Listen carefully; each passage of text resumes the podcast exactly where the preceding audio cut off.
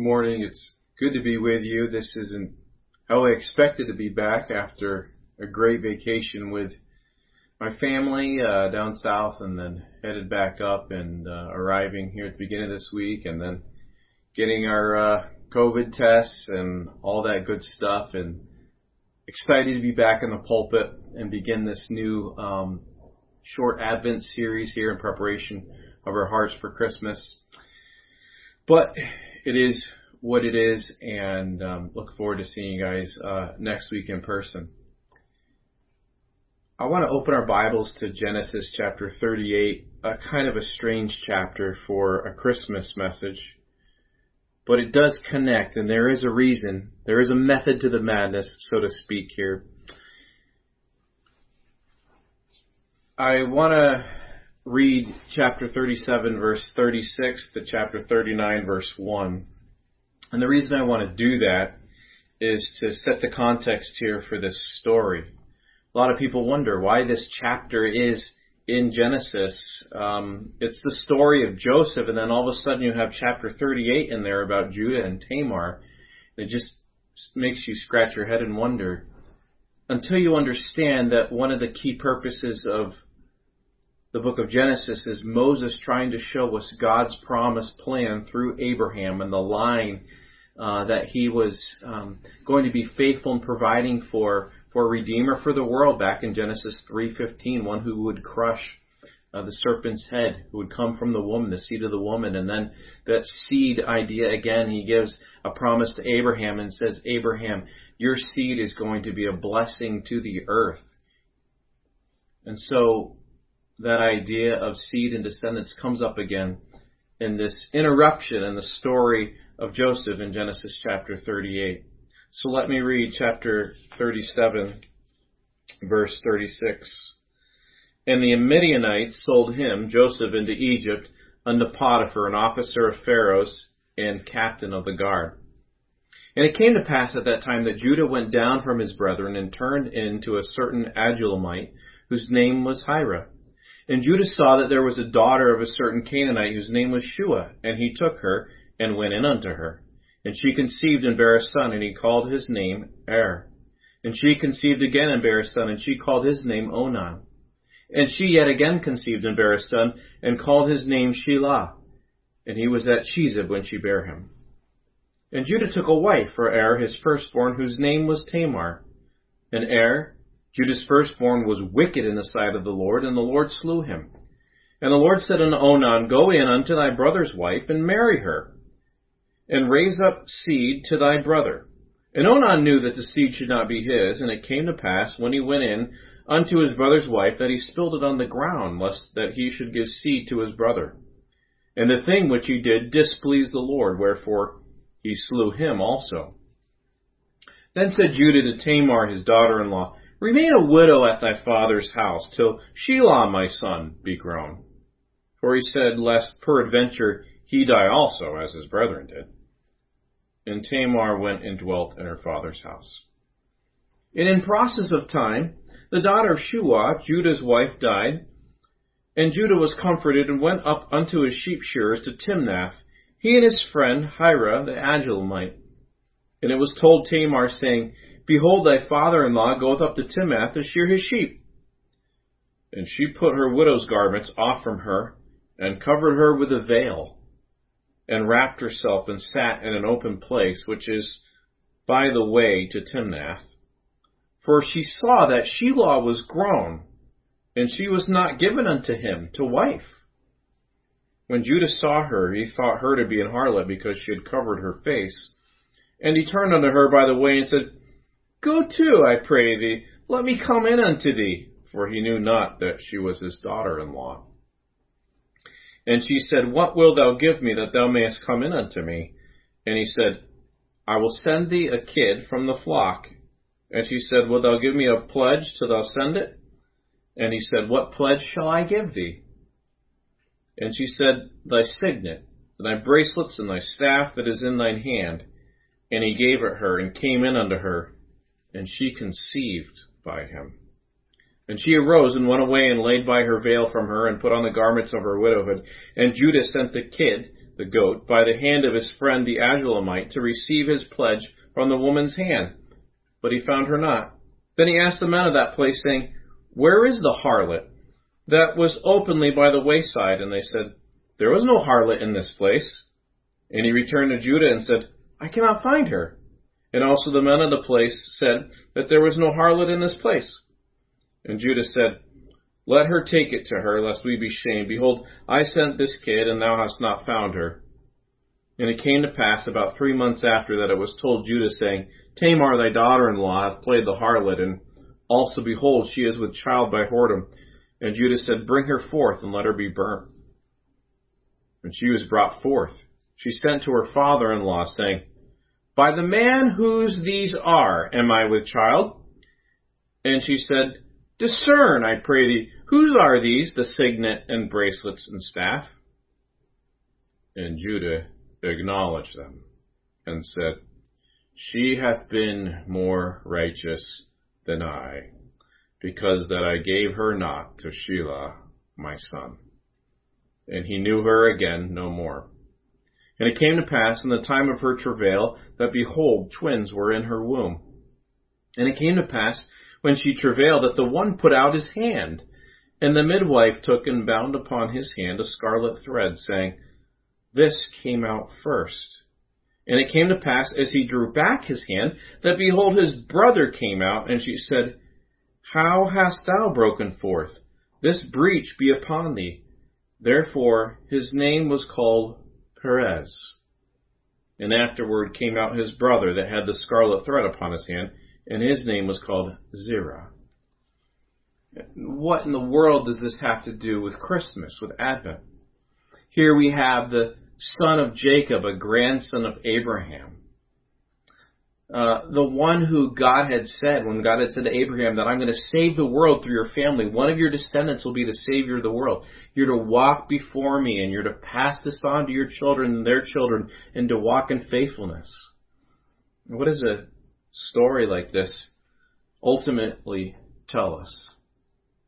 And I'm going to suggest to you that it shows us that God is faithful with His Son, Jesus Christ see in verses 1 through 10 as I was reading the story there, what had happened was Judah, one of Jacob's sons, 12 sons, this is after he had participated in selling Joseph to the um, Ishmaelites and sent him in slavery down to Egypt. Judah married a Canaanite woman, a pagan. Forbidden. You already see his heart. He kind of thinks he can do what he wants to do. He doesn't need God. And that's what you see in verses 1 through 5. And she has a few sons. And then uh, for one of these sons, Er, uh, Judah finds a wife, a wife Tamar, probably another Canaanite, it would seem. But Er, in verse 6, the scripture says he was wicked and he died by the hand of God.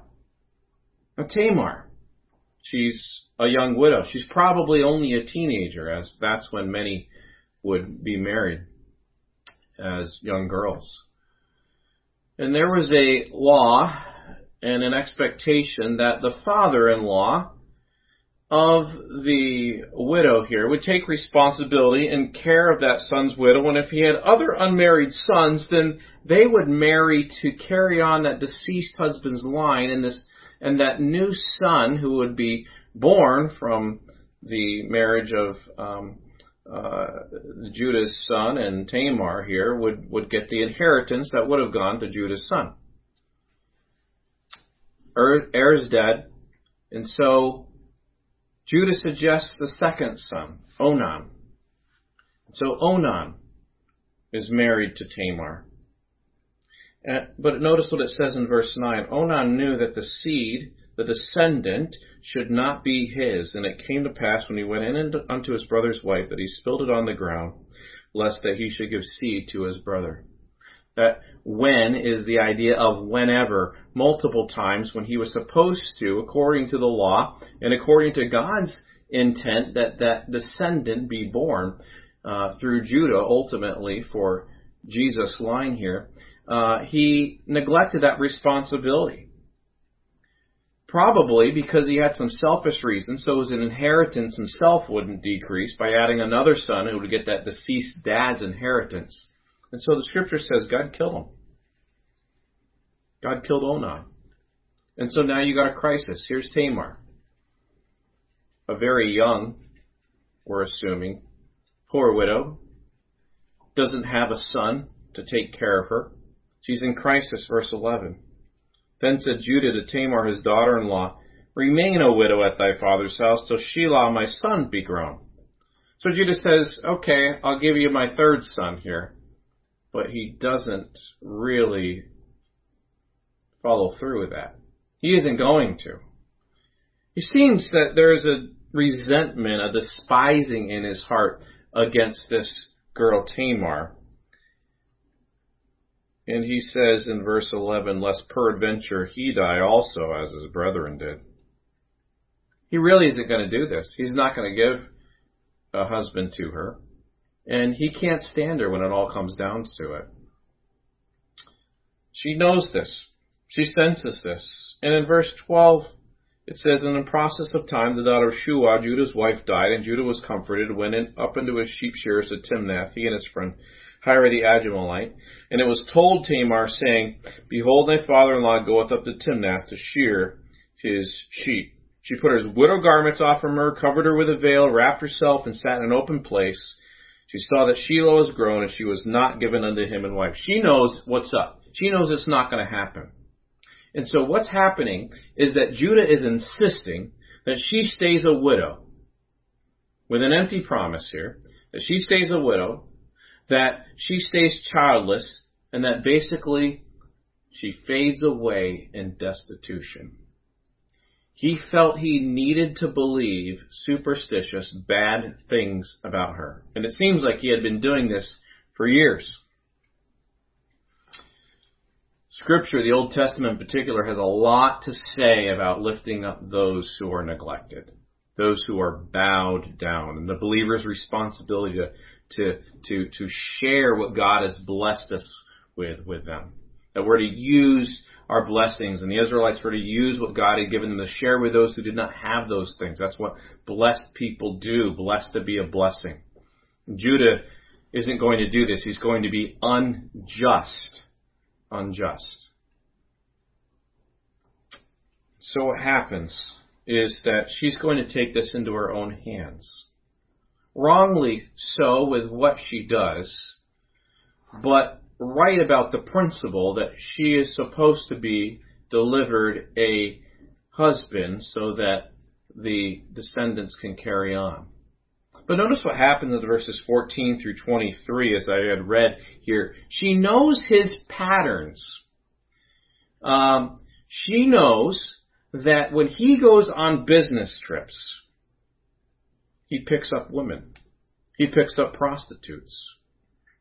She knows that he is unjust and that he has a double standard. Oh, he can do what he wants sexually. She can count on it. She knows if she sits at this certain place, He's going to see her as a prostitute, not know who she is, and he's going and count on it. He's going to try to um, uh, purchase uh, what he wants from her. She can count on it. This is an abomination to God. He has a double standard here, and so she tricks him. And so he comes, uh, sure enough, down the road on a, on a business trip to uh, to see his sheep here and see his sheep sheared, and he sees her there and uh, he solicits her. Solicits her, and she says, "Okay, um, I'll I'll do it for a price, and the price will be a goat. But on top of that, um, since you don't have a goat with you, what I'd like is your your your staff, which usually many times was personally engraved, and everybody knew who a, someone's staff belonged to." I need your your uh, your seal, your signet seal, which m- many times was a was a cylinder that they would um, have in a in a necklace around their neck, and they would take that cylinder and they would uh, roll it in clay, and it would put a like your signature on a on, on an item. It was like a it was like your your wallet, your driver's license, your identification. She says, I need that as um, collateral here to prove that you're going to give me a goat for my services. He still doesn't know that uh, she is um, his his daughter-in-law. Then verse 23, 22 and 23, uh, he's going to go ahead and return and uh, and pay her for her services later on when he's all done and send a goat to her. And he can't find her. He can't find this harlot here. And people in the city say, "There's no harlot who who stands out here." And so he says, "Well, okay, I give up then." Then verse 24 and 25 is key here. It came to pass about three months after that it was told Judah, saying, Tamar thy daughter-in-law hath played the harlot, and also behold, she is with child by whoredom. And Judah said, Bring her forth, and let her be burnt. I want you to notice something here about Judah's heart. Believing and despising Tamar in his heart hadn't produced anything good. He had believed those bad things, those lies, those superstitions about her. And, and it developed into now him wanting to burn her. You notice, of course, Moses is bringing out the self-righteousness of Judah and his self-justification. He doesn't just want to kill her for this rumor that he had heard about her um, apparently being uh, promiscuous. He wants to burn her. That was an extreme punishment in that day. And obviously, if he does this, little does he know, and this is how sin works, that he's now going to get burned too.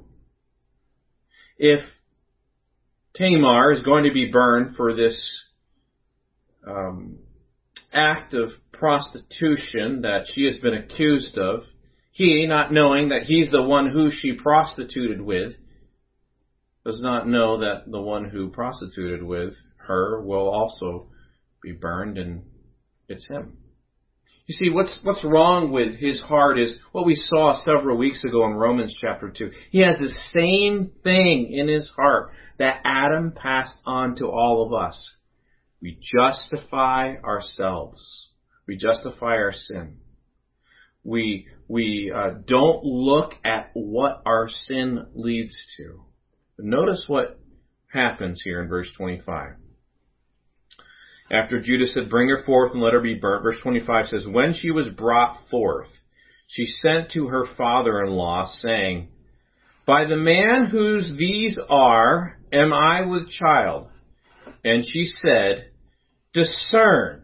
The word in the Hebrew is recognize. I pray thee. Whose are these? The signet and bracelets and staff.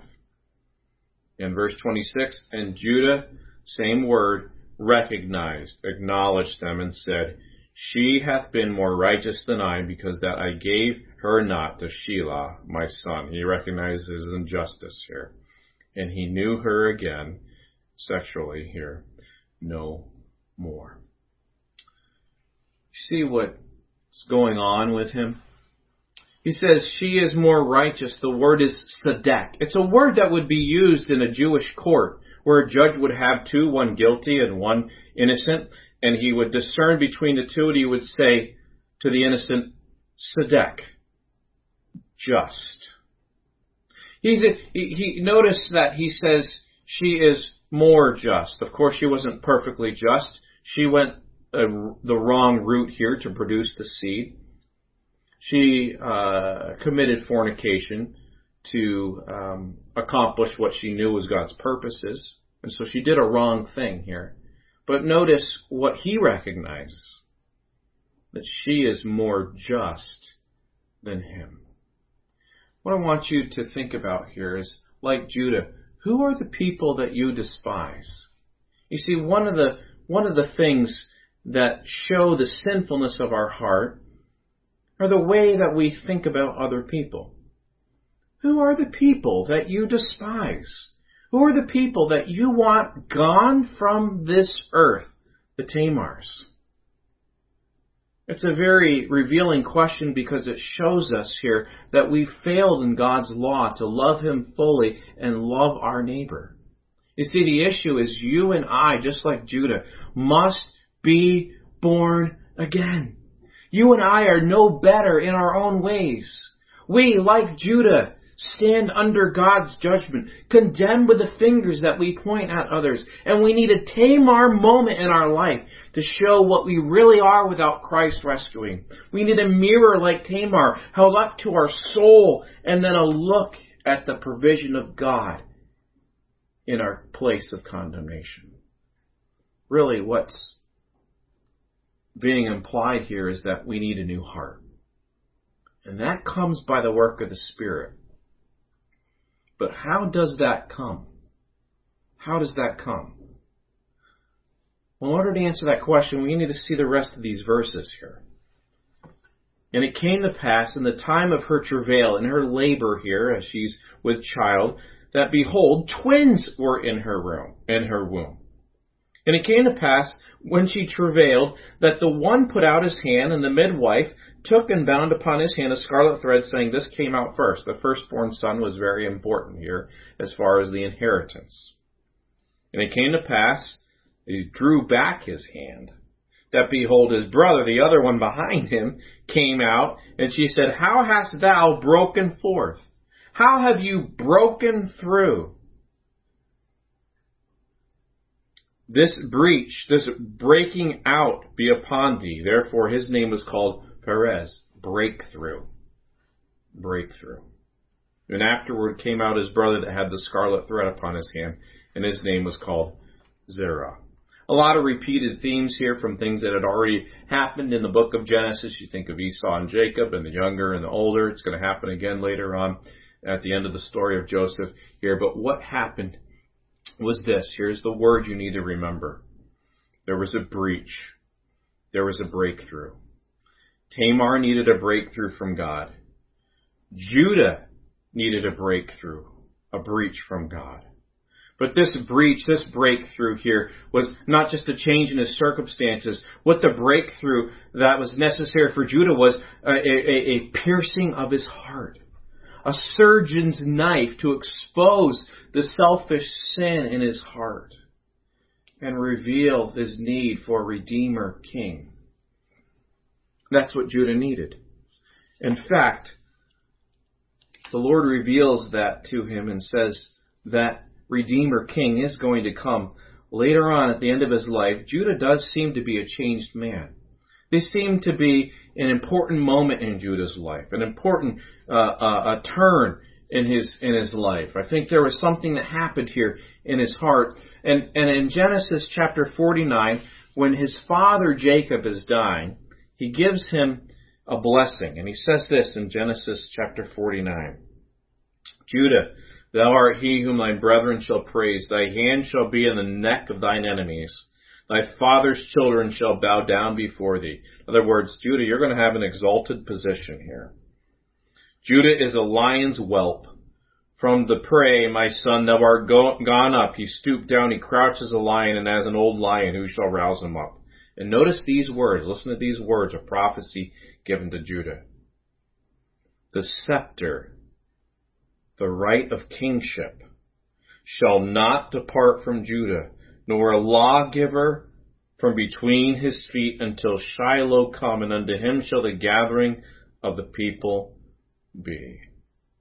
There's a promise of a Redeemer King here through Judah's line. And here's the thing so we look at Christmas here. You and I, because of that sinfulness in our hearts, that bent in self-absorbed focus, that despising other people, you and I need a new Judah. The great Judah. The real Judah. And let me share with you some good news here. Go to Matthew chapter 1 verses 1 through 3. Matthew writing to Israel and sprinkling all throughout his book uh, little little little little crumbs here that of the Lord's heart for those who aren't Jews as well, Gentiles.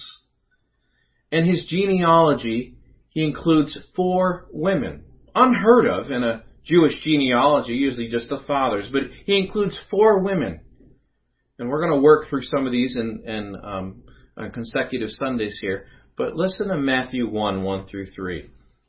The book of the generation of Jesus Christ, the son of David, the son of Abraham. Now that word generation is the word Genesis. The Genesis, the beginning of Jesus Christ. And then he's going to list here from Abraham, beginning in Abraham, Jesus of Nazareth's descendants. Verse 2 Abraham begat Isaac, and Isaac begat Jacob, and Jacob begat Judas, that's Judah, and his brethren.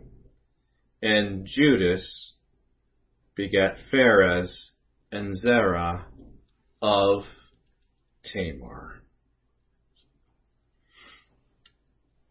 Here's what the Lord did through that. God is faithful. He is faithful and just. And He delivers what He promised.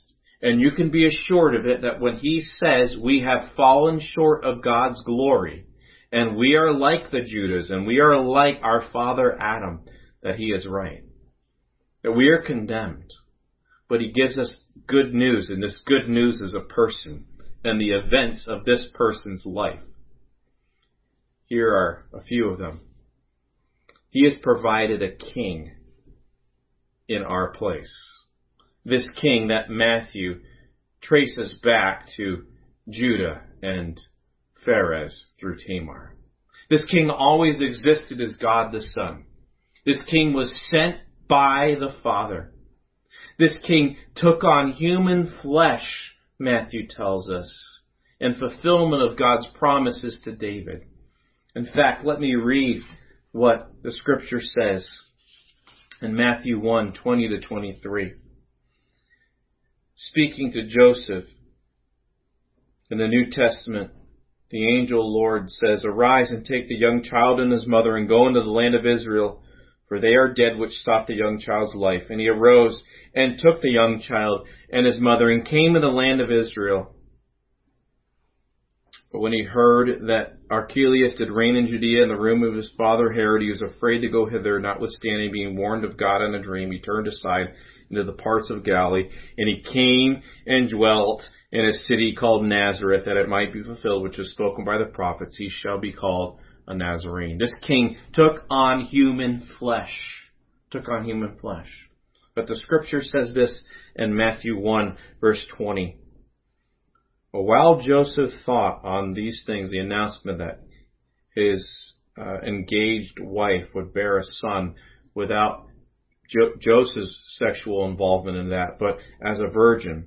Behold, the angel of the Lord appeared unto him in a dream, saying, Joseph, thou son of David, fear not to take unto thee Mary thy wife, for that which is conceived in her, born in the flesh here, is of the Holy Ghost, fully God, who existed. And she shall bring forth a son, and thou shalt call his name Yeshua, Joshua, Jesus in the Greek, for he shall save his people from their sins. Now all this was done, that it might be fulfilled God is faithful, which was spoken of the Lord by the prophet, saying, Behold, a virgin shall be with child, and shall bring forth a son, and they shall call his name Emmanuel, which being interpreted is God with us. So gonna, you're going to call this king who's going to be born from Mary supernaturally through the Holy Ghost. He's going to be born of Mary here. You're going to call him Jesus, for he shall save his people from their sins. People just like Judah, people just like you and I. And so this king died for our sins in accordance with the scriptures. This king was buried. And then this king was raised on the third day in accordance with the scriptures. This king appeared to many witnesses. This king is now enthroned, ascended at the right hand of God as the ruling Messiah king.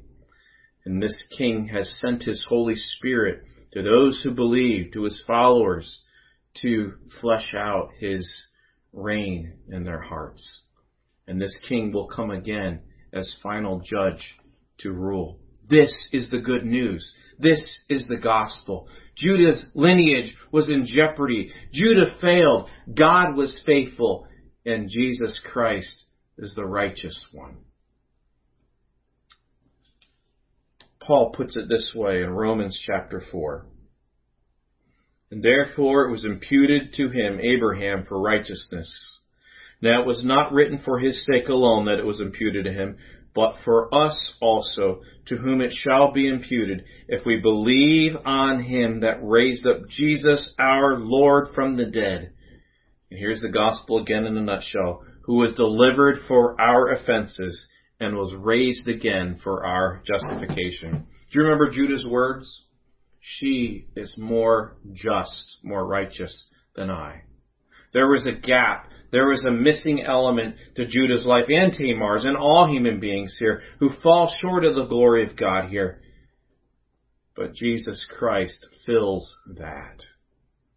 He was raised for our justification. He was crucified for our sins, raised for our justification so that he becomes the enthroned king that we can look to and live. This is a true story of Christmas. It's raw, it's gritty, isn't it? It's messy. You can see how God wove uh, possibly a Canaanite girl, teenage girl, Tamar, into his promised king's reign. You can see the, the, the, the strange beauty of it. You can see the falling short, but you can see the fullness of Christ. And my invitation to every one of you as you think of December and you think of Christmas, remember the King. Remember the King. Remember the new Judah, the great Judah, the real Judah. Trust, believe on his name. Pledge your allegiance to him. Come to Him for your eternal salvation, for your home in eternity and a new creation, and your escape from the condemnation and the fiery torments of hell. Come to Jesus. God bless you on this snowy and rainy and wet and slippery and strange December morning. I thank God for His Word that goes through and the opportunities to share it in um, even through this particular medium. May your Sunday be a blessed, blessed one as you look to Christ the King.